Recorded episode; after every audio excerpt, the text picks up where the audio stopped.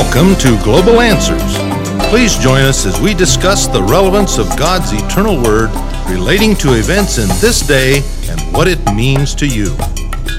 And now, your host, Lonnie Jenkins. Hello, friends. Welcome to another session of Global Answers. We're glad to have you back with us. Uh, Professor Stephen Strew and myself have been discussing the subject of Proverbs and uh, Old Testament shadows and trying to show how perfect is the Word of God. And that the Word of God, the way that God lays it out, He can cause it to repeat to the ages. He can absolutely control everything of the world to bring to pass what His Bible says is going to happen. And we can watch that, we can spend hours on even what's going on in Israel and the Islamic world. It's exactly a fulfillment of Scripture. But our subject matter is Old Testament shadows, New Testament shadows, and how that parables can actually be a shadow of things to come. As we said, they overlay over the seven churches of Asia. And then we know that by studying the seven churches of Asia, we find that they are seed or prophetic of ages to come. And that the Apostle Paul was the angel or messenger of the church of Ephesus. And then God had a man that was a messenger to each of the succeeding ages that we can just trace them out. And we can, we can also lay these parables right over or right over these church ages. And so we were talking about in Matthew chapter 13 the seven uh, parables that are there and then we were we were kind of focusing in on the parable of the wheat and the tares because it's a very significant one and we are now at harvest time. So therefore this becomes very significant to us because you'll see as Stephen goes through it that this says that at harvest time there became a new awareness so, Brother Stephen, share with us the parable of the wheat and the tares. Sure, Brother Lonnie, thank you. And I just want to go back that uh, title of professor. Um, it sounds uh, so. Uh, so much more than uh, what, but what it was as I used to teach in a right. technical institute, as it would be called here, Technikon in South Africa. And what's so significant about these parables and about these shadows and from the Old Testament is uh, is that it's the best way to teach. And I remember teaching students and trying to put, convey to them the picture that was in my mind. And I found that if I could present them with a picture, that was the best way to communicate mm, an idea. Yeah. And we all know that uh, picture's worth a thousand words, and right. that's why we have uh, this uh, this program because mm. watching uh, is uh, is eighty percent of the information that we get in. We get in through our eyes, and so being able to see what we're doing and to see people, even if they're just having a conversation, it helps to uh, make it more interesting. It also helps Correct. them to remember Correct. better. Jesus did the same thing, uh, and he used uh, pictures that they would be very familiar with a sower going forth to sow, and it would be timeless mm-hmm. because as long as man is on the earth, we're going to have to sow and we're going to have to mm-hmm. harvest and we're going to have to uh, use that to, to eat and to live.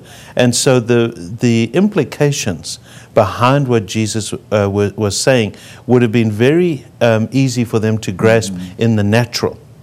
But as we said last time, Jesus said um, the deepest parts of what I'm going to be saying, now that's hidden. Right. That's only revealed as uh, the desire to, to hear and to see the truth behind those parables is present in the hearer. Mm-hmm. And uh, that uh, reminds me of the, uh, of the Sermon on the Mount, where Jesus said, uh, Blessed are those that hunger and thirst after righteousness, for they shall be filled. So there's a conditional mm-hmm. um, uh, aspect to these parables in principle, uh, they would understand uh, the picture very clearly. Mm-hmm. But now, what we're uh, called to do is to have a desire to know more about what was it that Jesus, why was he telling them these parables, and what was the message that he was trying to convey? Mm-hmm. So we're almost looking for the message behind the picture. Mm-hmm. And uh, that's what Jesus did when he talked about the, the sower. And uh, then in verse 24 of Matthew 13, this time it was the kingdom of heaven is likened unto a man which sowed good seed in his field. But while men slept, his enemy came and sowed tares among the wheat and went his way. But when the blade was sprung up and brought forth fruit, then appeared the tares mm. also. Mm-hmm. And so the servants of the householder came and said unto him, Sir, didn't you sow good seed in your field? From whence then hath it tares? And he said to them, An enemy has done this. And the servants said unto him, Will you then that we go and gather them up? And this is so critical. Jesus said, No, lest while you gather up the tares, you root up also the wheat with them. Let both grow until the harvest. And in the time of harvest, I will say to the reapers, Gather ye together first the tares. That's interesting. First, the tares have to be gathered together.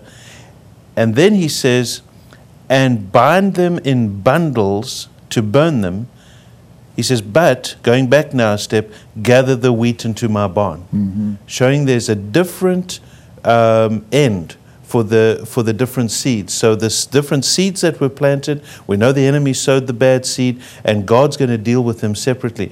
And then, Brother Lonnie, the significance of this parable is that we're living, as you said, in the harvest time. Mm-hmm. And there's going to be a separation at mm-hmm. this time. God mm-hmm. is going to divide, between, even from out of the same field. Mm-hmm. And I mm-hmm. think that's possibly difficult for people to understand. Is first of all, why would Satan um, sow? in the same field where God, why didn't he go and sow in his own field? Mm-hmm. Well, why is he sowing in God's field? Why is he trying to mix up what what God is doing? And uh, and then secondly, how does God deal with that, and when does He deal with it? Over to you, Brother Lonnie. Well, when you, when you say why would He why would He come into God's field? Uh, why did He go into Eden? Exactly. It's the same principle. Right. He went in there and sowed a hybrid seed. And that's exactly what's happening here. And then, secondarily, of course, I want to re-emphasize to your friends, that it says, "and and the and the two of them grew together unconscious. There was that's nobody right. aware the two were growing. And that's mm. been our church ages. Through the ages, there's been two seeds within the framework of the church that have been growing together and not so very obvious. It says, but at harvest time, then they begin to question, where did this other seed come from? And we notice that of all the parables in Matthew chapter 13, this is the one where we drift a little bit away from it, and then it comes back, and it's the disciples say, Explain to us about this right. parable that, that you explained to us about the wheat and tares. So God is doubly emphasizing this to us, so we want to be sure we understand it. Stay friends, keep listening. This is important to your eternal life. Go on, brother. So in verse uh, 36, then, Jesus sends the multitude away. Once again, he's, he's, uh, he's not uh, willing to make all this information available to everybody right. uh, uh, without uh, discriminating uh, on his audience. And, and uh, we think that's a bad word, discriminate. Sometimes discrimination is a good thing. Oh, yeah. Uh, we have to be very discriminating about what we eat. Right. We ought to be very discriminating about the things that we allow into our homes, the things that we see, the things that, that we read and, and look at. So we ought to be discriminating. Certainly Jesus was in the way that he gave out this information. So once he had sent the multitude away in chapter 13, verse 36 of Matthew, Jesus sent the the multitude away and went into the house, and his disciples came unto him, saying, Declare unto us the parable of the tares of the field. Almost a hint of frustration in their voice. They, they were, you know, what is this really about? They knew there was something. And he answered and said unto them, He that sowed the good seed is the Son of Man. Mm-hmm. The field is the world. Mm-hmm. The good seed are the children of the kingdom but the tares are the children of the wicked one. Mm-hmm. So these seeds were not just ideas, these were actual children, these were actual people, and uh, the, the ones that carried that, uh, those ideas that uh, Satan put into the church, um, they or into the world, they carried those seeds forward. And then it says in verse uh, uh, 39 the enemy that sowed them is the devil. The harvest is the end of the world, and the reapers are the angels. And therefore the tares are gathered and burned in the fire, and so shall it be in the end of this world. And the Son of Man shall send forth his angels, and they shall gather out of his kingdom all things that offend and them which do iniquity, and shall cast them into a furnace of fire, and there shall be wailing and gnashing of teeth. And then shall the righteous shine forth as the sun in the kingdom of their Father. And then he finishes with the same words that we read in the seven churches in Revelation chapters 1 and 2. He that has ears to hear, mm-hmm. let him hear. Mm-hmm. This concept that we're talking about here is extremely important in this age, and I don't want you to miss it. These, the events that are bringing this to pass are in, in, in uh, outplaying themselves right now, just exactly the way that God said it would happen. So please don't miss what we're talking about. I think, Brother Lonnie, the thing that um, once we get the picture, the devil sowed the seed. These would be the uh, children of uh, righteousness versus the children of, of unrighteousness. We know the scripture talks about that in another place, the Okay, children of disobedience. okay, let me inject now. This parable has to do with the church. Right. This is not the world, friends. This is not the world. This, this, this Bible is written to, to the church. Right. And God speaks both to the false and to the true church, but the God speaks to the church. And so consequently, don't think of this as, oh yeah, they're way out there. No, this is two seeds within the framework of professing Christianity. And many people look into this thing called the church and they see this terror manifestation and they discount the whole thing to say there's nothing there. Yep, there is wheat there also, but God has said that two of them are going to grow together until these angels come and separate it out. Now, friends, these are not angels with wings on their back that are going to float down and do something. Angels are messengers. God is going to send men with a message, and that's going to do some separating. And of course, the separator is always one thing the Word of God. God sends a pure word, and some will separate to it, and some will run from it. Right. Thanks, Brother Lonnie. The, the concept of two seeds in the church, as you mentioned, is uh, consistent from Adam and Eve. You remember they had uh, Eve. Um, notice we didn't say Adam. Eve had two, two, two, two children, Cain Right. and Abel. Right. Um, seeds in the same field. Correct. Right. One was in error. One was the uh, uh, had the truth. Right. Abel was the uh, had the true form of sacrifice, and Cain did not. Then we see the same thing happen uh, with Jacob and Esau. Mm-hmm. Uh, you remember their mother? There were two seeds in the same womb, but Mm-hmm. look at the difference in the in the offspring. And so this is the same concept that God's talking about. The church always represents a woman, Mm-hmm. or a woman is a representative of the church, and so she's the bedding ground. Right. So when Satan wants to get an idea across, he doesn't go to another organization or something completely foreign. He comes right to where God is wanting to produce Right. His uh, word, and he tries to uh, duplicate that or um, or to pervert it. And that's exactly what we're reading about in this parable. The, the, one of the, the things that I, I feel that we should emphasize very much is that there's a maturing process that's going on with that seed from the time that it grows. It comes up through different stages. Right. And at each stage, there's a, there's a critical stage in that seed where it has to transition from one form to another mm-hmm. in its progress, from the blades, and then it'll get a stalk, and then it'll get a tassel, and so forth. And that at each critical stage, God would send a messenger, and He would mm-hmm. say, "Okay, now at this point, we need to make sure that we're dealing with the right seed." Mm-hmm. And uh, and it's almost as if He comes back and checks on the progress. How's it doing through the stages that I've called it to go through? And then those when the angels, the messengers step in and God uses them to uh, make sure that they're producing what they should produce at that stage. And today is no different. No different. What I see is faith comes by hearing and hearing by the word. So each age has to believe for another level of Amen. growing in Christ. Right. The Lutheran movement, when it started coming out of the Dark Ages, to merely believe that Jesus paid it all, that we could be justified by the blood of Jesus Christ. That was a dynamic revelation. Yeah. Dynamic. No more burning Right. candles, Hail Mary, freedom going to go to purgatory. None of that. Jesus paid it all. And so to catch that concept, God had to bring the word that would bring that result. But that church was not a very sanctified church. Yeah. And so then God had to bring a further message through John Wesley to, to, to bring a teaching on the sanctified life and clean up the people and get the desire of sin out of their life and getting away from polluting their body with drinking, smoking. And then, and then God bringing it on into a Pentecostal movement in the early 1900s and so on down there. So God sends a man with a message to the age. Faith comes by hearing, hearing by the word. So then God sends the right word to produce the product, or as you said, the next level of growth in God's great wheat plant to get it ready for harvest. Now, the question that many times I've been asked is why does Satan choose to take on God? And in a sense, he's choosing to take on the thousand pound gorilla. And he's, you know, and well, first of all, Satan's no weakling. So he really believes that he has a chance. We know that from Scripture, that he feels that he, uh, that he could rise up.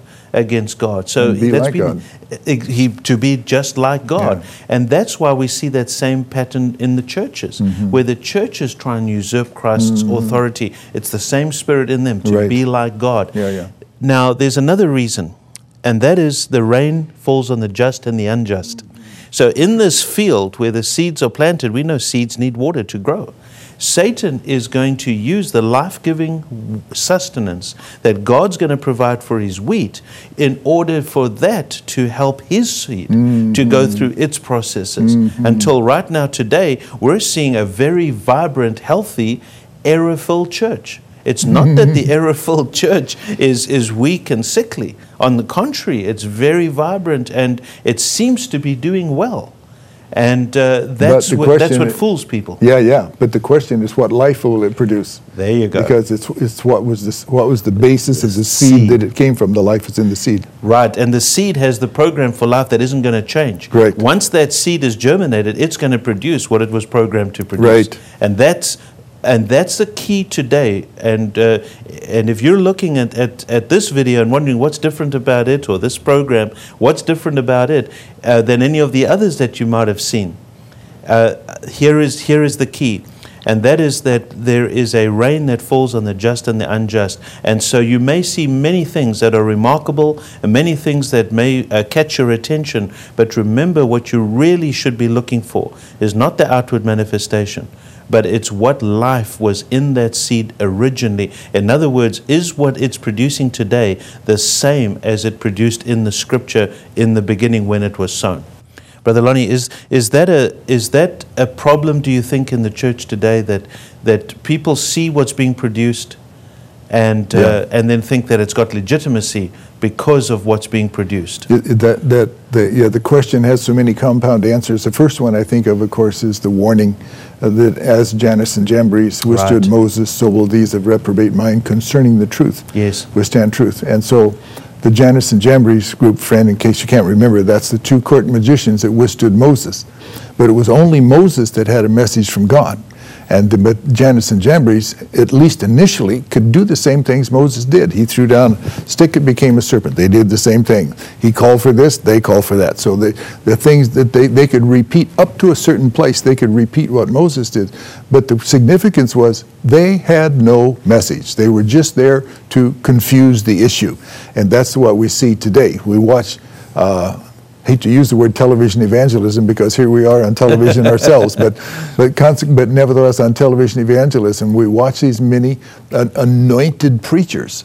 And they are anointed, but remember the rain falls on the just and the unjust.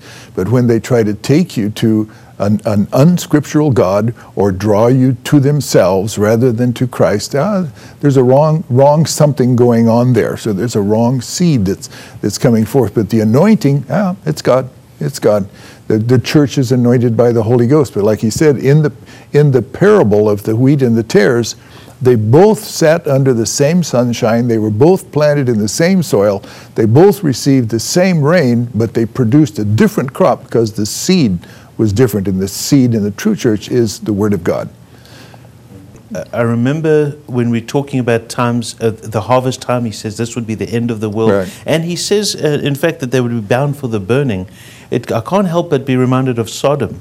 And you remember that was the time when Abraham and his nephew Lot separated, and uh, Lot set his tent towards Sodom. He thought he'd go and he thought the farmlands down there looked so much more beautiful. And, and, and you know what? He did prosper Oh, yeah. in that environment. Eventually, it says he sat in the gate, which uh, some people say that would be like uh, that he was a city councilman, Mm-hmm. that, that he was a person of authority in that city. And here in a wicked, evil uh, city that we see later what became of that, excuse me, what uh, happened when the two angels came down to Sodom and how they behaved towards them in the most immoral manner. Mm-hmm. And Lot, instead of screaming against that unrighteousness, was content to, to um, benefit from the, the, the material things in that city.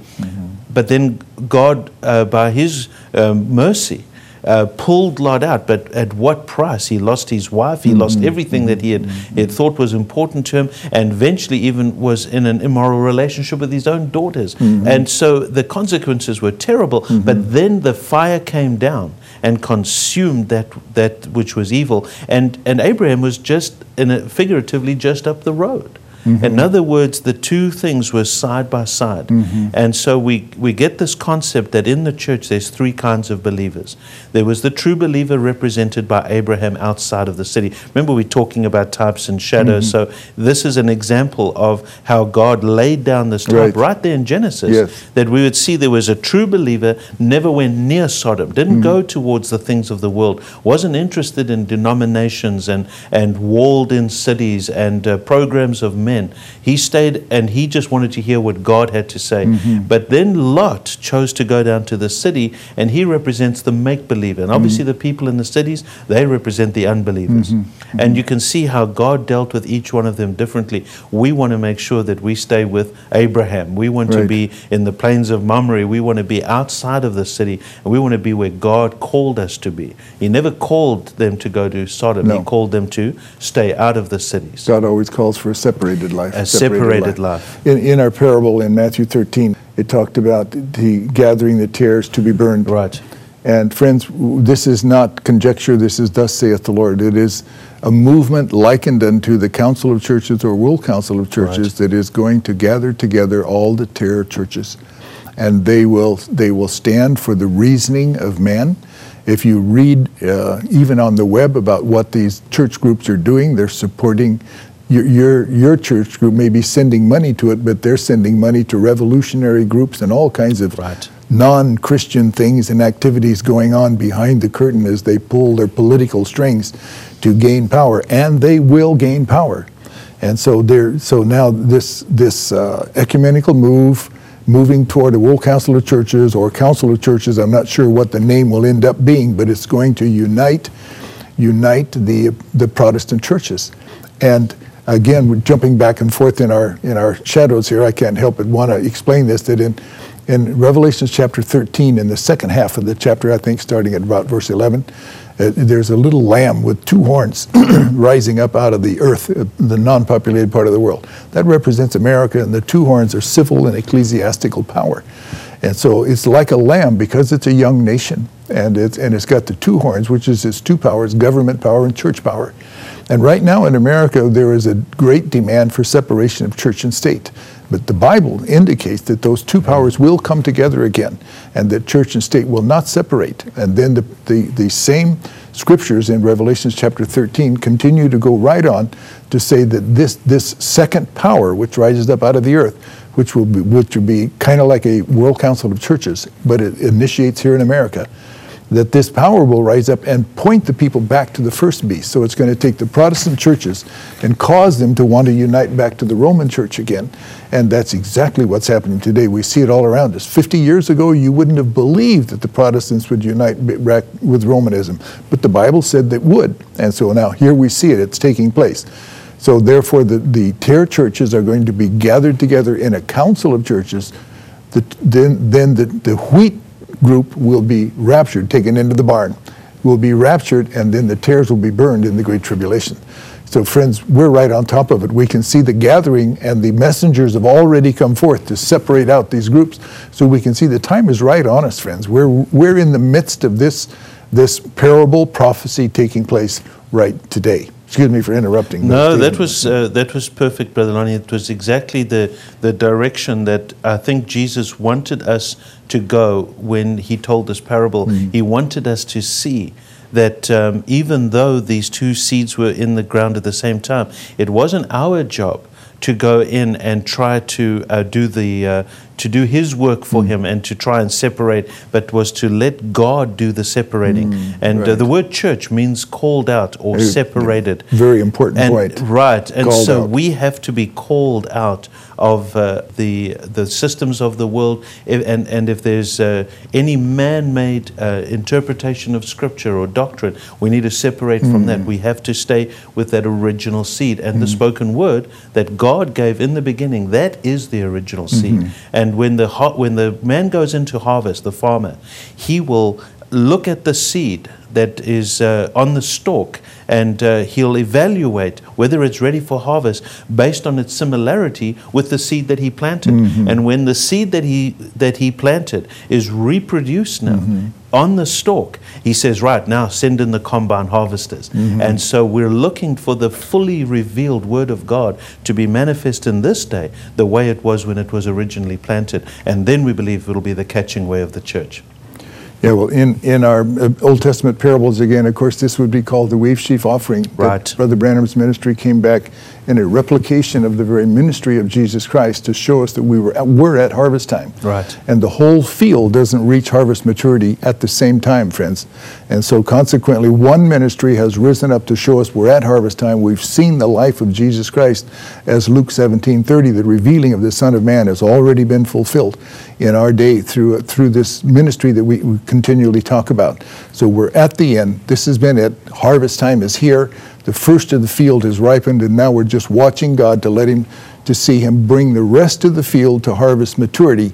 And so the grain of God laying in the seed to ripen. This is the end time, friends. This is the end time. Stay with us. We're going to pick up on this subject very next time.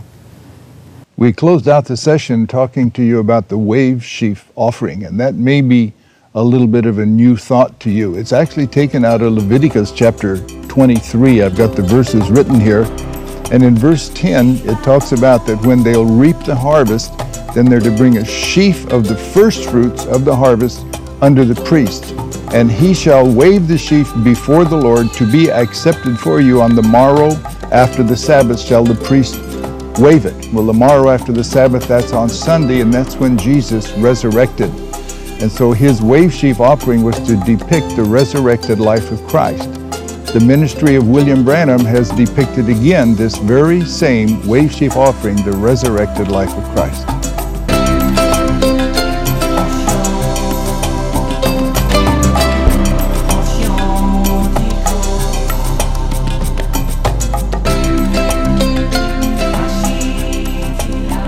Friends, today's program is one of an eight part series entitled From Shadow to Reality. This series is available on three DVDs and may be ordered by writing to us at Global Answers, 1695 Stewart Road, Lima, Ohio. Our zip code is 45801 here in the USA. Or you may visit us on the web at globalanswers.us please take some time to look around our website. You'll find a variety of files for downloading, as well as a link to our resource center containing many Christian books, CDs, and DVDs. Thanks for joining us, and may our Lord Jesus Christ richly bless you.